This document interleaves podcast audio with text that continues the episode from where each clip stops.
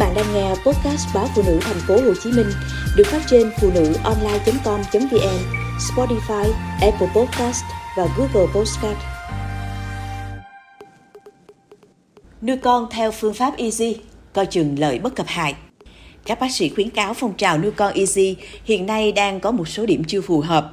Thậm chí trẻ dễ bị nguy hiểm nếu cha mẹ áp dụng một cách cứng nhắc. Hiện trên các trang mạng xã hội đang nở rộ phong trào nuôi con theo phương pháp Easy. Phương pháp này hướng tới mục tiêu giúp các bé ăn ngủ đúng giờ, không quấy khóc, tự ngủ và ngủ thẳng giấc. Nhờ thế mẹ sẽ thảnh thơi, có nhiều thời gian thư giãn hơn. Tuy nhiên, nhiều bà mẹ cho biết vô cùng chật vật khi áp dụng phương pháp nuôi con này. Theo Hội nuôi con EC hướng dẫn, chị Thư 26 tuổi, ngụ tại Bình Thạnh, thành phố Hồ Chí Minh đã áp dụng bản sinh hoạt ăn ngủ EC cho bé gái 6 tuần tuổi của mình. Cụ thể ở giai đoạn tuổi của con chị, thời gian thức tối đa là một tiếng, Tổng thời gian thức là từ 5 đến 6 tiếng mỗi ngày. Bé có khả năng tích trữ năng lượng trong vòng 3 giờ. Như vậy sau 3 giờ, bé sẽ đói và cần cho bú. Thế là chị Thư bắt con tuân theo.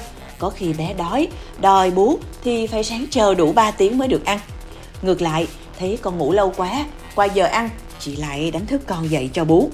Đói không được ăn, đang ngủ ngon lại bị gọi dậy bắt bú, làm bé cáu gắt, quấy khóc, khiến cả nhà xót ruột. Còn chị Mai 29 tuổi, ngụ tại quận Phú Nhuận, thành phố Hồ Chí Minh, cũng hú hồn vì áp dụng phương pháp Easy cho con trai 4 tháng tuổi. Ngay từ khi chào đời, chị đã áp dụng bản sinh hoạt ăn ngủ theo phương pháp này. Chị công nhận thời gian đầu khá vất vả, nhưng chỉ sau vài tuần, em bé đã vào nền nếp. Vợ chồng chị tự hào khoe rằng mình nuôi con rất nhàn, bé ăn ngủ có giờ có giấc.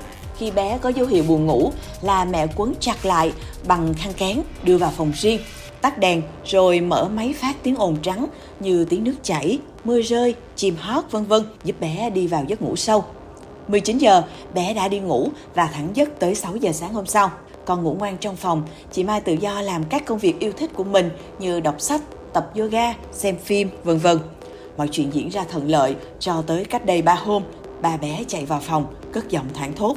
Con đang nằm trong tư thế úp mặt xuống nệm, cố gắng choi đạp gần như sắp kiệt sức vì tay chân bị bó chặt trong kén. May mắn bé được phát hiện kịp thời.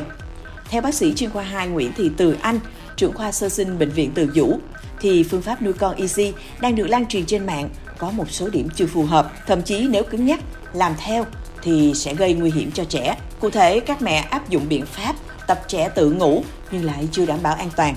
Trẻ biết lật, rồi mẹ vẫn quấn tay trẻ, cho trẻ dưới 6 tháng tuổi ngủ phòng riêng giường ngủ còn treo mùng, lót khăn. Trẻ nằm trên tấm nệm mềm, lúng, bên cạnh đặt gấu bông, tấm lót, quay nôi. Bé đã biết lật, mà quấn tay như vậy con sẽ không chống tay và quay mặt sang bên được. Trẻ nằm mùng hoặc nôi lót tấm quay. Khi lật, có thể vô tình quấn vào mùng và gây ngạt. Bác sĩ Nguyễn Thị Từ Anh cho biết, khuyến cáo của Viện Hàn Lâm Nhi khoa Mỹ, trẻ chỉ nên được ngủ phòng riêng khi trên 6 tháng tuổi. Trẻ nhỏ hơn độ tuổi này thì phải được ngủ chung phòng với mẹ nhưng đặt bé vào nôi. Nếu nhà quá chật chội, không thể đặt nôi, thì mẹ hãy để con vào một chiếc hộp không có nắp và đủ rộng, rồi đặt trên giường cạnh mình. Làm như vậy sẽ tránh được nguy cơ bé bị người lớn ngủ quên và đè ngạt. Trẻ nhỏ ngủ không sâu là bản năng. Nếu ngủ sâu sẽ dễ ngưng thở khi ngủ do não của bé chưa trưởng thành khiến khả năng duy trì hô hấp lúc ngủ còn kém. Qua đó không cần phải sốt ruột vì trẻ ngủ không sâu, miễn lúc thức bé vui vẻ, bú tốt tăng chiều cao bình thường là ổn.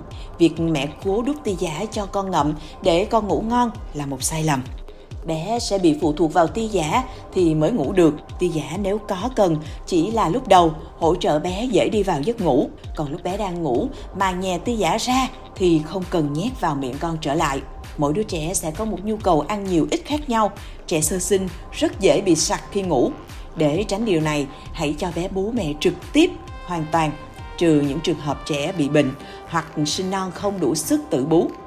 Tự bú mẹ thì lượng sữa mới phù hợp với kích thước dạ dày và nhu cầu của trẻ. Sau khi bú, phải bế bé ít nhất 15 phút để lượng sữa được đẩy từ dạ dày xuống ruột. Bệnh viện Từ Dũ đã từng tiếp nhận vài trường hợp liên quan tới trẻ sơ sinh bị ngạt khi ngủ do cách chăm sóc sai lầm của người lớn. Tuy Việt Nam chưa làm thống kê cụ thể về trẻ em bị tai nạn, ngạt thở lúc ngủ, nhưng trên thế giới đã có rất nhiều cảnh báo về điều này. Hàng năm, chỉ riêng tại Mỹ đã có 3.500 trẻ nhỏ tử vong liên quan tới giấc ngủ.